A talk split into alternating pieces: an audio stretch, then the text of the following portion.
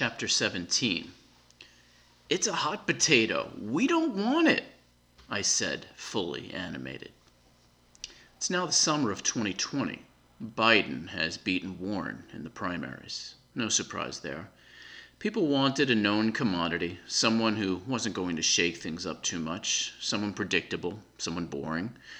The lame choice of Biden only served to accelerate my commitment to our efforts to elect Trump for I knew Biden would play it safe and fall back on tired old policies of the past while making Democrats look bad in the process as an inevitable recession loomed. Recruiting people for Shelley's movement came naturally for me. I'd done the pitch so many times at this point, I knew precisely what reasoning I needed to employ for each personality type. No group was unreachable. Even people of Mexican descent who were U.S. citizens, but some of their relatives were not, they were eager to join our effort to vote for another four years of Trump. When I asked them why, they simply said, I just want more money, man. They felt Trump would deliver. Now I was talking to a group of six guys in a bar who were in the financial sector. They knew the economy well. I studied their comments on places like MarketWatch. They were bearish on stocks and believed the economy was being propped up by low interest rates, high debt, and cheap money. I, for one, do not have any confidence in the market fundamentals, I said, lazily plagiarizing their very own words from a previous thread I'd read. Didn't matter, they ate it up. It's gonna tank, dude, said one. It sure is, said the other. A hot potato, indeed. Yep, and hard too, I agreed. Now, do we as Democrats want to be left holding the bag when the economy hits the fan? They'll just blame us for it again, as they did with Obama. And he inherited a financial shit show from Bush. Chris Wallace, from Fox News no less, recently held Mulvaney's feet to the fire, asking him about the ballooning debt. Chris Wallace said, Obama still managed to lower the debt by 9% a year after the recession. Yet Trump, even in a good economy, is accelerating our debt. It's insane. And when it crashes, they won't remember 45 gave a huge tax cut to the wealthy when we could have saved for a rainy day. No, they'll only point to the fact that a Democrat was at the helm when the House of Cards fell. Now, I'm not going to lie to you fellas, I said, and I meant it. Lying doesn't work around here. We get our information from multiple sources, and good ones like NPR. Plus, we're constantly being challenged by our peers. If something even whiffs of BS, it's called out. It could get pretty bumpy, I said.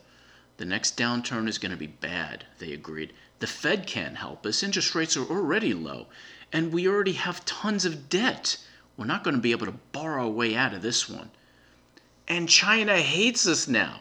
Trump voters will say the hell with them, but China was a huge source of investment for us. In 2018, China invested only $2 billion in the US, while in 2016, China had invested a whopping 45 billion. That's a 96% drop on China investing money in our country. Yes, that's precisely why our sights are set on the long term. We're willing to sacrifice the next four years and this instant gratification mentality we live in for the betterment of the next 20 years. The party in charge, be it Democrat or Republican, flips every two years. Voters buy into a candidate's agenda when they're campaigning and elect him president, only to flip his Congress two years later. How can we get lasting change when we, the people, are so fickle? We need policies that will endure beyond two years. Four more years of Trump would be some awful medicine, but the alternative is zigzagging every two years for the next 20. We don't have that time. They were sold, but as true capitalists, they couldn't help themselves to see if they could bargain even further. Have you ever considered maybe trading our San Francisco ballots to the folks in the Midwest in exchange for their written promise they won't blame others for their plight for the next 20 years? It's not a bad idea. We can take it into consideration. We ended our conversation, shook hands, and went our separate ways, but not before they inquired about our next gathering of like minded people. You're getting good at this, Shelley said. I learned from the best, I replied. Just then her cell phone rang. She looked at the screen to see who it was. I peeked too. It just said Washington, D.C. Excuse me, I have to take this. She walked away. I tried to stay within earshot. Yes, things are moving. No, we haven't gotten it back yet. Okay, I'll ask him. Yes, I said I will. Okay, okay, all right, goodbye. Yeah, I love you too. She sounded exasperated, while I felt the sting of hearing her affection for another. Sorry about that, she said. No problem. Look, we need to get to Viv fast. Our intel suggests they're close to releasing it. I had been to several of Viv's events. Slowly, carefully, and without appearing too eager, I had worked myself into her circle of trust. I was methodical. Know it's not as exciting as the spy movies that culminate in a drunken tryst and a dramatic escape across rooftops. That's not Viv's modus operandi. Trust was her weakness, not male genitalia. Instead, I watched her. I listened. I learned. I knew she claimed not to keep a backup file of her computer, as that would only increase the chances of someone stealing the contents back. Maybe it won't be so bad, I said of the PP tape. I mean, the guy has admitted to cheating on all three of his wives, some with porn stars. He's got over 20 sexual assault allegations against him. And he's admitted to grabbing pussy without permission. And still, evangelicals support him. I said, trying to ease Shelley's concern. Maybe, Shelley mused, maybe evangelicals will be able to see past their president pissing on the face of a young girl, she said, with a straight face no less. She continued, I mean, after all, we did just get a commerce report stating 2.8% growth this quarter. See? I said, encouraging, knowing Republicans' priorities. The big picture mattered none. It was what people hear last that shapes their knee jerk opinions. And it's why Shelley was desperate to get the tape back. She couldn't chance it being the last thing people saw heading into the voting booths. No sooner did we bend our minds into believing that a tepid economic report could supersede a president's deviant nature did our hopes vanish in an instant. Our phones buzzed simultaneously. Shelley looked at hers first. Oh my God, she gasped.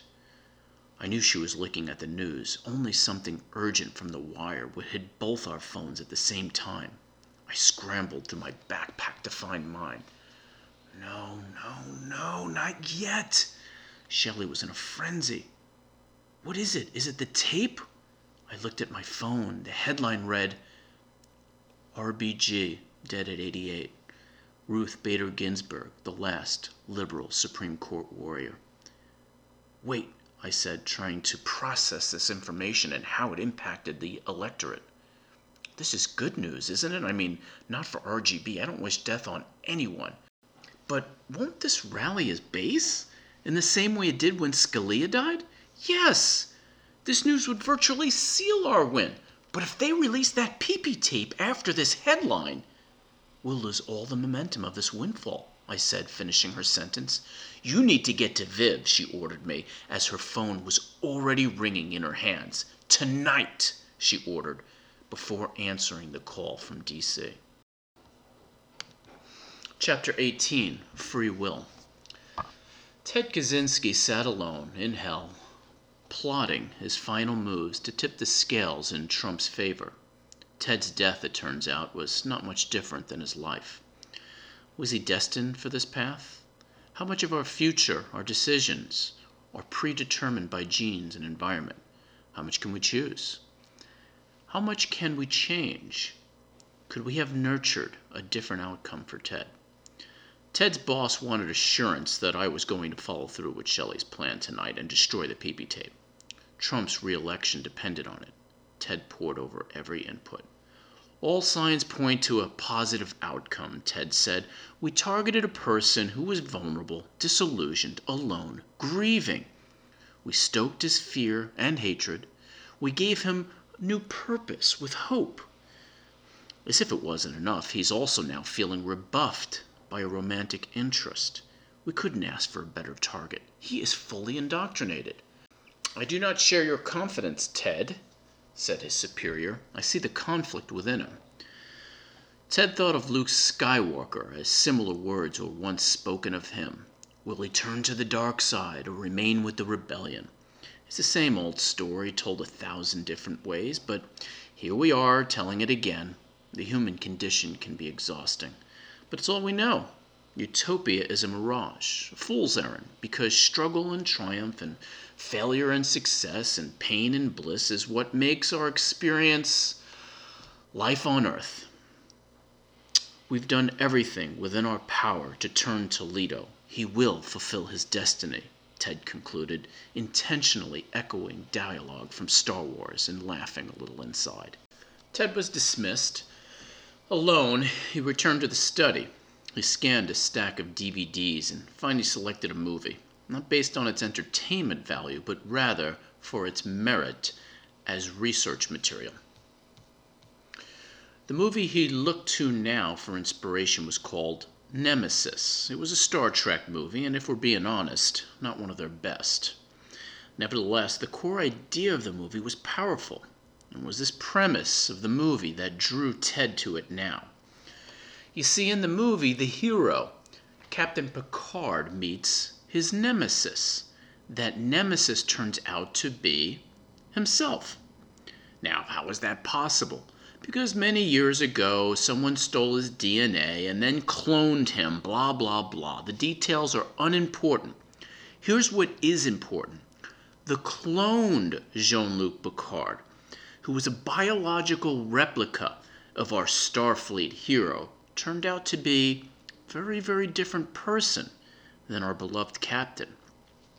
While our Jean Luc grew up on a vineyard picking grapes in France in his youth, the replica grew up on a war torn planet filled with immeasurable violence and hate. And now, not surprisingly, the clone Jean Luc became, as an adult, ruthlessly evil. Now, our Jean Luc tried to convince the evil Jean Luc that he too could be a force of good because, well, after all, they had the same DNA. But the evil Jean Luc was standing on much firmer body of evidence, stating that his environment was too great to overcome. Ted paused the movie just as the two Jean Lucs were fighting, first verbally, then physically. Two Jean Luc Picards, genetically identical with two very different outcomes. He picked up a picture of me. He studied it. He wondered if he had done enough to persuade me to fulfill his bidding. The other devil's angels, they had it so easy. Anyone can stoke radicalism in places like Syria, Rwanda, or western Pennsylvania, but San Francisco, while not without its problems, still clings to the American dream, that idealistic fantasy that opportunity and success is available to anyone who sets their mind to it. Americans bought into this illusion because of what seemed at the time like an unending spigot of money and manufacturing and jobs and natural resources and materialism. And we patted ourselves on the back, convincing ourselves that we did this, that we earned all of it on our own. And some of us did, but many more were reliant on that spigot to keep gushing out opportunity and when it turns to a trickle in places like Youngstown, Ohio, there's no amount of strong work ethic, grit, and determination that's going to yield that wistful euphoria of a forgotten age.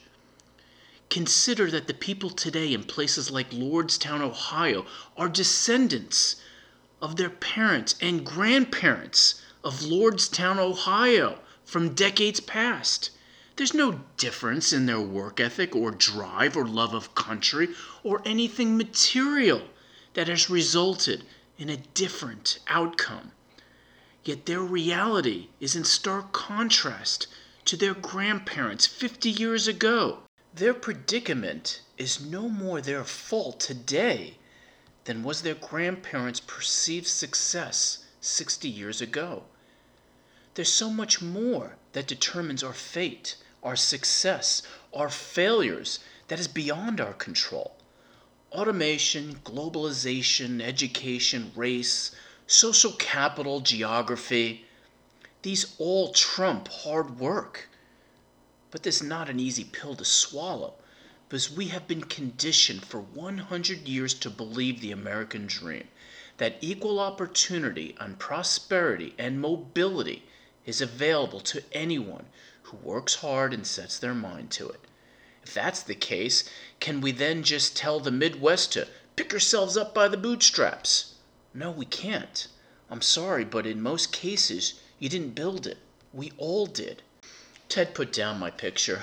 He picked up one of himself as a brilliant but clueless 16 year old on his first day at Harvard, his nemesis. Chapter 19 National Fever. Viv trusted me. The path to her kryptonite went through her heart, not her loins. I was sincere. I was vulnerable. I was lost and needing direction. She took me under her wing. Her instinct was to save, to protect, to guide. She felt responsible, for reasons I don't know, to give me hope and give me purpose. While men are all too willing to throw damaged people away into prisons, isolated in society, it simply goes against a woman's maternal fiber. Women are relentless. They don't give up on people. This was Viv's strength and the weakness I was to exploit. I was not pretending either. I was not lying. I was hurt. Still, I had traveled through denial, anger, depression during my grief that started on Election Day 2016. The phase of my grief was now entering the bargaining stage. It's a confusing time filled with many if only statements. If only our country could have responded more effectively to globalization 50 years ago to ease the transition for the Midwest. If only Fox News didn't profit from the spread of hate and lies to a demographic who is hurting and apt to believing falsehoods. If only social media would disappear off the face of the planet forever. If only we could stop fighting about petty things like bathroom laws in North Carolina, MS 13, Black Lives Matter, Obama's tan suit, things that are blown way out of proportion, and instead realize how many more things we actually have in common. If only there were term limits and government officials were not career politicians, but instead it was, it was a volunteer gig like jury duty where random people were chosen to serve our country without being influenced by donors, lobbyists, and corporations. Instead, they just did the right thing, not because their political future depended on it, but because they wanted to help Americans. If only everyone would just think like I do. The bargaining stage is a mental hamster wheel you run through every event, past, present, future, a thousand times at high speed, and in the end, you change absolutely nothing.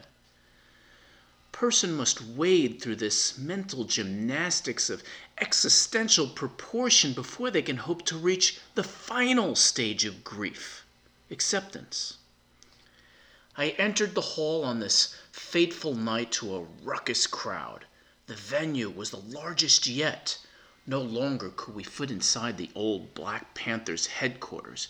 Viv and her team were now renting giant halls to fill thousands. The 2020 presidential election was only one month away and people were abuzz. This crowd simply could not tolerate another four years of 45. It was unfathomable.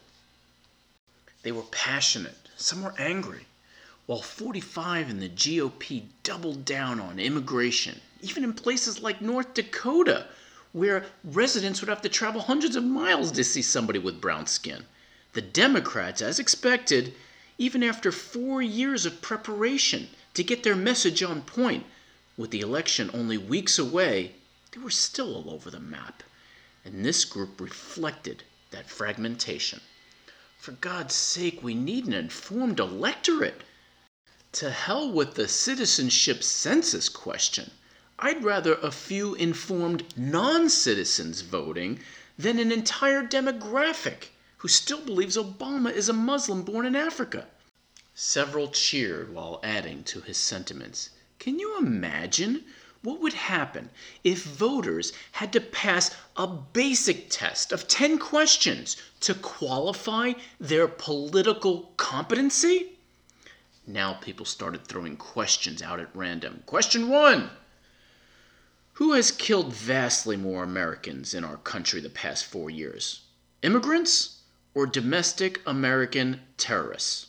Question two Which of the following had resulted in the greatest loss of American manufacturing jobs? Automation, China, or democratic policies? Question three Who began the family separation policy? Obama or Trump? Question four How many guilty pleas of Trump associates resulted directly from the Mueller report? None. One to three, four to six, or over six. A follow up to question four, question 4b. Of the 10 investigations held against Hillary Clinton on Benghazi, how many convictions were issued? None. One to three, four to six, or over six. Question 5. Is climate change real? Question 6. Is human evolution real? Question 7. Was Hillary Clinton connected with a child sex trafficking ring out of a pizzeria? Question 8. Were 2 million fraudulent votes cast for Hillary in the 2016 presidential election? Question 9. Whose inauguration crowd was larger, Obama or Trump? Question 10. True or false? Quote, Democrats are radical socialists who want to turn America into Venezuela. Frustrated laughter sprung from the crowd. Are you telling me if we took 1,000 people at random, 500 Fox News viewers versus 500 NPR listeners, that the level of fact based knowledge for each of these groups wouldn't be vastly disparate? I wondered what conversations were taking place about us at Republican events. What fact based questions would they have me answer? And is there any question I'd get wrong? Yes, Obama said no one would lose their health insurance, and a few million people did lose their existing insurance because those plans didn't meet standards. I know this is fact. Yes, the Fed, Obama, made a bad deal with the solar panel company Solyndra that resulted in a $500 million loss. I know this is fact. Yes, Hillary was a moron for keeping a private server. I know that too. What else do you have? There was blood in the water. It was turning into a free for all. How can we not look down our noses with this level of ignorance? They'd look down their noses at us too if they saw us doing unintelligible things like planting corn in December or using a plywood blade to cut through concrete or a wood bit to drill through steel. There's a right way and there's a wrong way. Guys, guys, holding this over their heads is only going to drive them further away. So we're supposed to just ignore their complete lack of critical thinking skills in the face of a moral and environmental crisis? Just ignore it. That's what you're saying? If the end goal is to get us more united, then yes. Don't highlight it, don't dwell on it, and don't throw it in their faces every chance you get. Groans rumbled across the group as most considered facts and truth as gospel. Anything less was blasphemy. In 2012, Paul Ryan said 60% of Americans are takers, not makers. Well, Democratic states like California, New York, New Jersey, and Massachusetts, those are the maker states. While the top taker states are places like West Virginia, Kentucky, South Carolina, all Republican states. Maybe we should start keeping our own money in our own states. Great idea, knucklehead, because increasing poverty and lowering education in red states will make this situation so much better. Well, maybe they should show a little more gratitude. Genius. Let me get this straight. The people we call stupid and make fun of and shit on their religion, you want those people who are losing this game to show more gratitude to the few of us who are actually winning it? Well, we earned it, didn't we? I mean, isn't that how your precious capitalism works? Winner takes all. Why should I apologize? I'm just playing this game better than them. Another countered with a deck that's stacked in your favor. That's an insult and untrue. My Asian parents were poor. They had nothing, didn't even speak English. And yet here I am. We started with nothing and we worked harder. Hashtag learn to code. Same here, said another. My parents didn't choose Hammond, Indiana to immigrate to from our native Bangalore, India. That would have been like jumping out of the Karai into the Tawa. We relocated ourselves where the jobs were, San Francisco, and we prepared ourselves to compete there. We can't all be engineers, guys. We need mechanics, farmers, tradesmen, and we should all support a living wage. One after another, people vented. Right now, there are mothers in Central America walking their children hundreds of miles to places with better opportunity. And also, right now, there are third generation Ohioans refusing to leave their counties in search of better opportunity, despite every advantage and decades of warning signs. And on and on and on it went, each person stating facts, each person posing truths, yet few offering anything in the way of an actual solution. During the height of yet another rant from another millennial, this one against boomers and their entitlement programs, the mood of the group changed notably. The shift rippled through the participants until it finally reached me. Viv was listening. She was just standing there, like the rest of us. She interrupted the discussion without uttering a single word, by just standing there. The millennial currently occupying the soapbox suddenly and dramatically lost his conviction. It's not as easy to spout vitriol outside your peer group. Only when it was quiet did Viv finally speak. Has anyone here been in a committed relationship? Anyone married? Not a single hand was raised. Of course not. Most of you are still in your 20s and 30s, Viv reminded them. So let me tell you about being in a relationship. When shit goes bad, the people in good relationships pull together, and they are stronger for it. Most of you couldn't even identify Ohio on a map before November 11th, 2016. They have been ignored. Well, now they want to be heard. When a relationship is damaged, we don't dwell on a mistake for eternity. In a good relationship, we listen and affirm each other and move on. And what if we're in a bad relationship? Someone with brass balls said from the back. A bad relationship, Viv answered.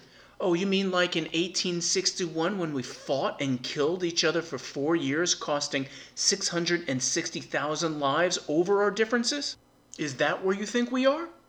The person didn't reply. I didn't think so. Have some perspective, she said. Now is our time to avert any chance of that level of hate happening again. We can change course. We can learn from this episode Heck, in a crazy way, I can envision a time years from now where we all thank Trump for being a warning shot to set all our asses straight, to finally get our shit together, else we risk something or someone even worse. The group was silent, like a scolded classroom. Someone way in the back added, Maybe a statue then in Trump's honor? Laughter followed. Hey, I'm game. If we can right this ship, and make America work for all races, all economic groups, city and rural, then yes, I'd welcome a Trump statue that would stand as a reminder of just how close we came to tearing our country apart because of economic disparity and nativism. She walked away, doing to us what I asked Craig Miller to do to Republicans back in Ohio. We can fool ourselves into thinking we can still reach across the aisle to make headway. But when our hearts are so hardened, when we are triggered by the smallest infractions of language, our best chance at progress, or at least our first step towards it, is to reach our own peers, to lower their fever, to draw them away from the fringes, even just a few degrees. Our collective temperatures have reached a boiling point. The rise of mass shootings from right wing nationalists is just one symptom. It will get worse if we stay on this national trajectory. It was time for Viv to take the stage, which meant it was time for me to destroy the PP tape. Chapter 20 Everybody Hurts Sometime. Ted Kaczynski didn't succeed in turning San Francisco red.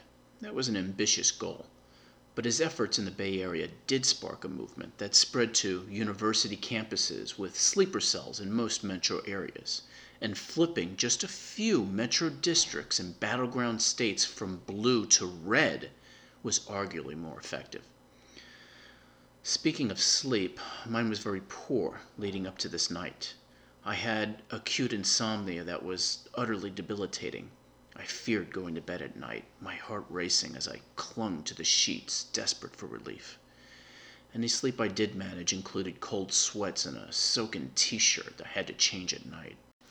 I was taking antidepressants for the past year, and now I was adding anti anxiety and sleeping pills on top of them. I was barely above water, but still lucky, with just enough social and financial equity to keep me afloat. My lack of sleep was causing a ringing in my ears that worsened as the day progressed. It was 6 p.m. on October 15, 2020, when I approached Viv's staging room. I heard a wave of applause erupt as Viv took the stage. In the distance, I could hear Viv's voice begin to echo through the venue. I scanned the room, still in the doorway. Viv took the podium. It was quiet as she looked around the crowd for longer than usual. She didn't seem herself, always hopeful and full of optimism. It was strange. The crowd felt it too. So close to the end, so close to victory, you'd think she'd hit the tape running with glee. But Viv knew this wasn't the end. It was barely the beginning, and the gravity of that realization was clear in her posture and her energy. I paused a second in the doorway of Viv's office, trying to imagine where Viv would hide her laptop.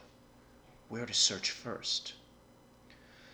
Like many of you, I have done some soul searching over the past four years, and if I'm being honest, at times I've let the negativity get to me.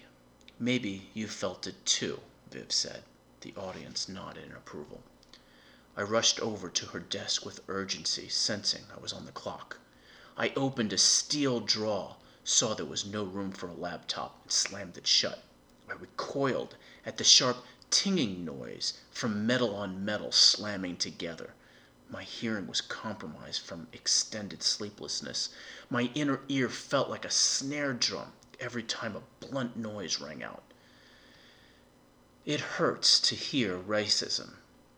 It hurts to hear chants of send her back directed at U.S. born congresswomen. It hurts to see mass shootings in the name of white nationalism. And it hurts to hear the silence from Republicans on all these issues. It hurts. Her desk was a dead end. I rushed toward the closet next. A dank, musky odor leached out as I opened the door. Hate is bubbling over, and it's contagious. We've fanned it, we've encouraged it, we've added to it. Some have even profited from it.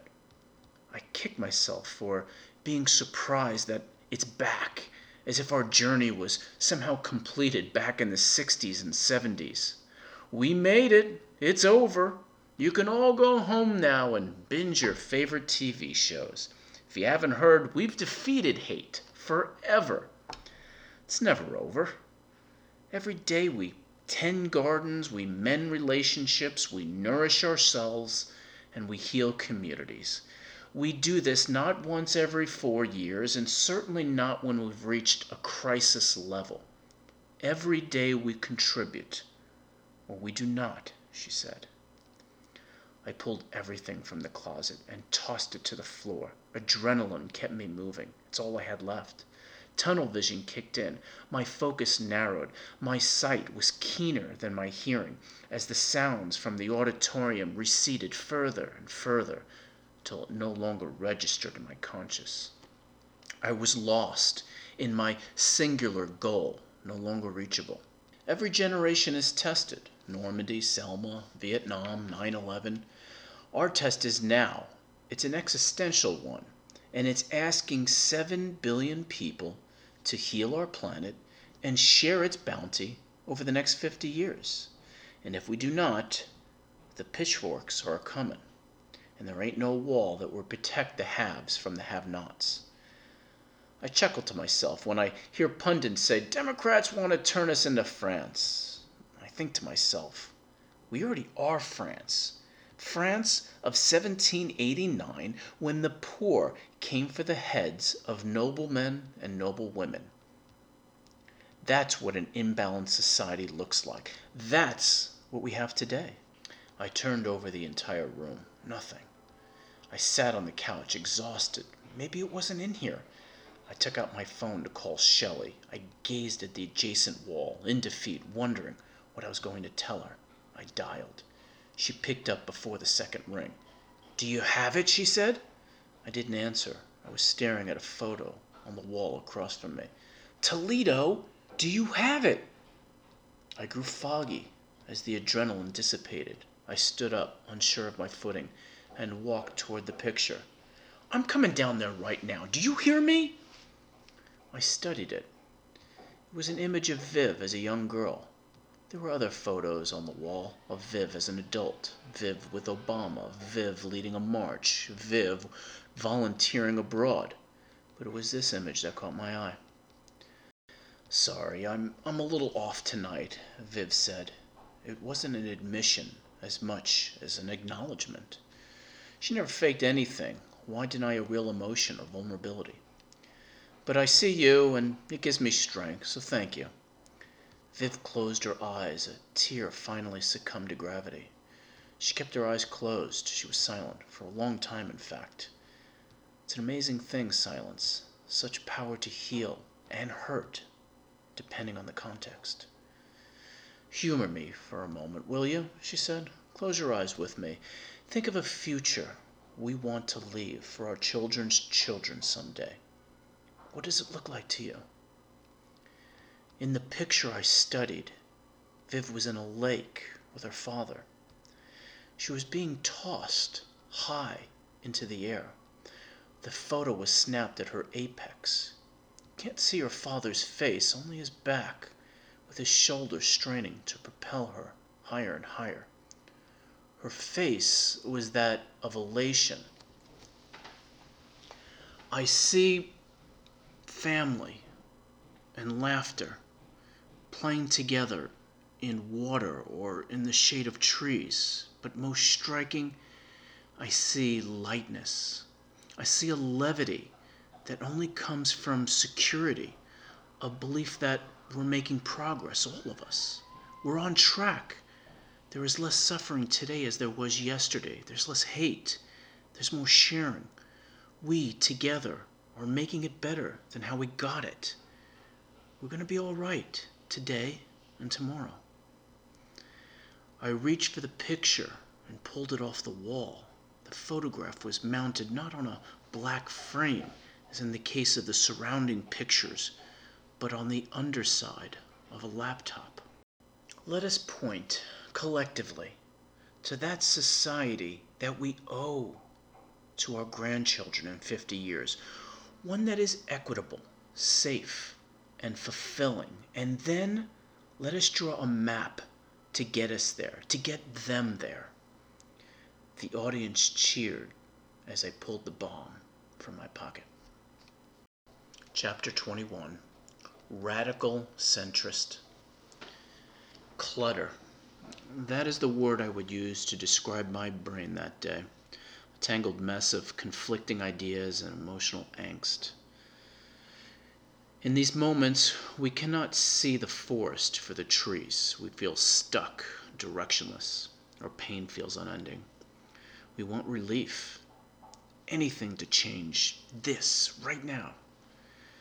Buddhism says it's the resistance that causes the pain. I remember a visit to the dentist office in my youth. A dentist pulled out a needle to give my gums a shot of Novocaine. I cried at the mere sight of it. Thoughts can kill us. It's true. Consider the real story of a woman who receives a diagnosis from her doctor. She's otherwise healthy, but she misunderstands his words she thinks she hears him say terminal case. She works herself into a frenzy, has a heart attack, and dies, killed by her own thoughts. On the other hand, thoughtlessness can be equally as fatal. Too much thought, too little thought. I heard a quote once, I can never remember it though. It said something like, I want to care about the world enough to contribute, but not so much that it erodes my happiness. Does such a balance exist? I twirled the thumb drive between my thumb and index finger. Hi, Toledo. It was Viv. I wasn't startled. I wanted to be found. Hi, Viv. Can I sit down? Your office. It's a common statement these days that hurt people hurt people. But hurt people can also help hurt people. And we both hurt. How are you? What do you mean by that? I was self conscious, ironically, not because I had just stolen her computer, but because I felt shame by my deteriorating mental state. You look like you're hurting. That sounds like judgment. Or maybe it takes one to know one, she said, implying she was hurting too. You don't know my pain. Try me. Now listen. It's pointless. Nothing will change. It does change, Toledo. It's just slow. And the burden isn't entirely ours to carry. In the meantime, there is relief. We can change ourselves and how we respond. I think I know a way I can speed things up, I said cryptically, looking at the bomb. You don't know that, Toledo. And I get the sense that you may be compromised and maybe not thinking very clearly, she said with care, though it landed with a thud in my ears. I don't need your pity, I said defensively. I didn't mean it that way. I know who you are, and you just don't seem yourself today. She stood up now. Would she lunge for her computer? I gripped it tighter. I am tired. I'm tired of lies, hate, and ignorance. I think the best medicine is to lock them in the closet for another four years with him and his vitriol until they can't take it anymore and bang on the door pleading to let them out. You're not well, Toledo. I think you may be having a breakdown. What are you talking about? I'm a stable genius, I said with a forced laugh. I know you stand for truth, and you are holding truth in your hands. Would you destroy it?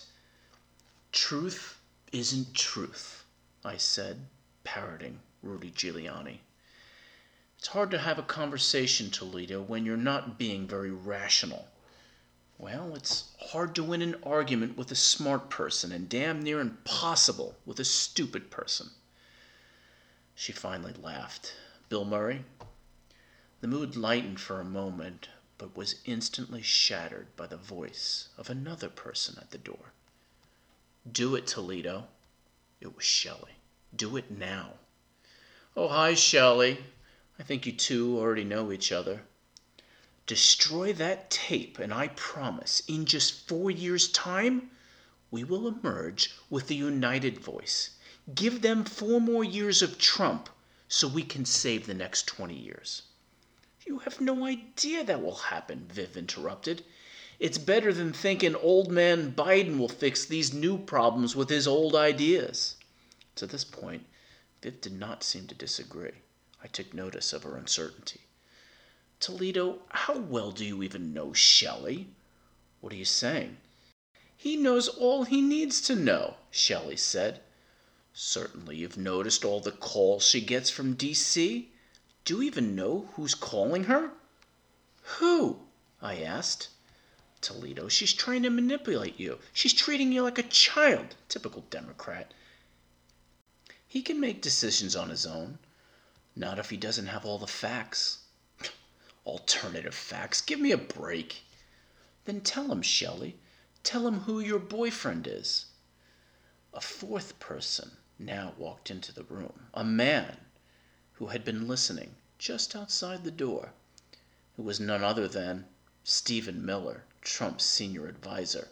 "Him?" "I can explain, Toledo. We met on Tinder. It was meant to be a pity fuck. But after I got to know him She looked lovingly over at Stephen Miller, who remained expressionless, soulless. "He's actually deeper than you think." "Deep? The guy with spray on hair is deep?" Shelley saw my disgust, didn't like it, and took a step toward me. Viv matched her step for step. I retreated, but found I was already backed into a corner. My stress was high. I felt threatened. I dug my heels in. I'd be damned if I let these two women force my hand. I reached into my pocket and grabbed something. They froze, fearing the worst. Toledo, please. You've been misled. Are you calling me stupid? Are you insulting me? Yes, yes, she is, Shelley said. Viv thinks she knows better than you. But you and I know we can end this crazy cycle if we just stick with the plan. For God's sake, Shelley, he's hurting. How can you take advantage of him? Quit your moral superiority act. You've had your chance. We've tried your way and it's not working. It is working. We can't expect things to change overnight. We've run out of time. It's a crisis now. As they argued back and forth, they didn't notice me raise my hand in precisely the way someone would hold a gun. Four more years of Trump will show them all the emptiness of the GOP vision. Four more years of Trump could radicalize more white nationalist terrorists and make hopeless an entire generation. We need an abrupt reset. I can't exist any longer as both sides bicker, achieve very little progress, where 90% of us continue their downward spiral. It's a growing pain. We faced challenges before. We argued then and executed solutions. It's not always pretty. That's democracy for you. But it resulted in a pretty darn good country. Wait, wait, what are you doing, Toledo? Don't! I did it. In that moment, I completed my journey through the stages of grief that started four years ago denial, anger, bargaining, depression, and now acceptance. I felt lighter. I knew what to do. From my pocket, I had pulled out a coin Holding it out, extending it in my curled hand, I tossed it high in the air, and while it flipped round and round, I smiled, content with either outcome.